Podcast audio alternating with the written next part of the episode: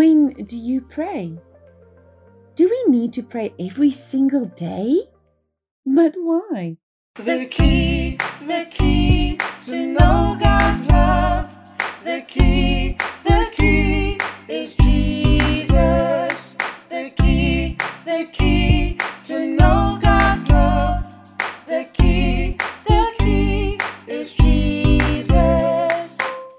friends, it's Lally, and welcome to Doxa Deo Kids Story Time, where you can be part of every Bible story. Do you like talking to God? I do too.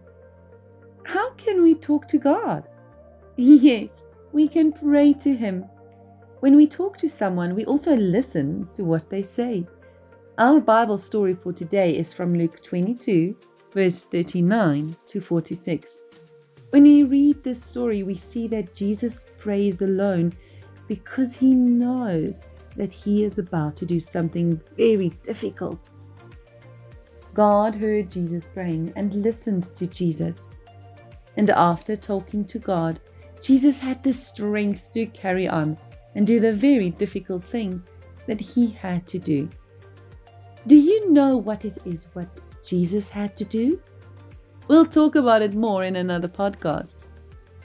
In Luke 22, verse 42, Jesus prayed, Father, if this is what you want, then let me not have this cup of suffering, but do what you want, not what I want.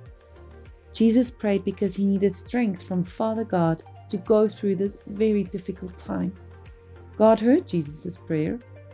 When we pray, God hears our prayers and gives us what we need to go through our day. Let's pray. Dear God, thank you that we can talk to you anytime and anywhere. We pray that you will teach us how to pray and that we will always talk to you when we need strength. In Jesus' name we pray. Amen. Did you know there was a time when Jesus was afraid? Listen to our next podcast to find out more.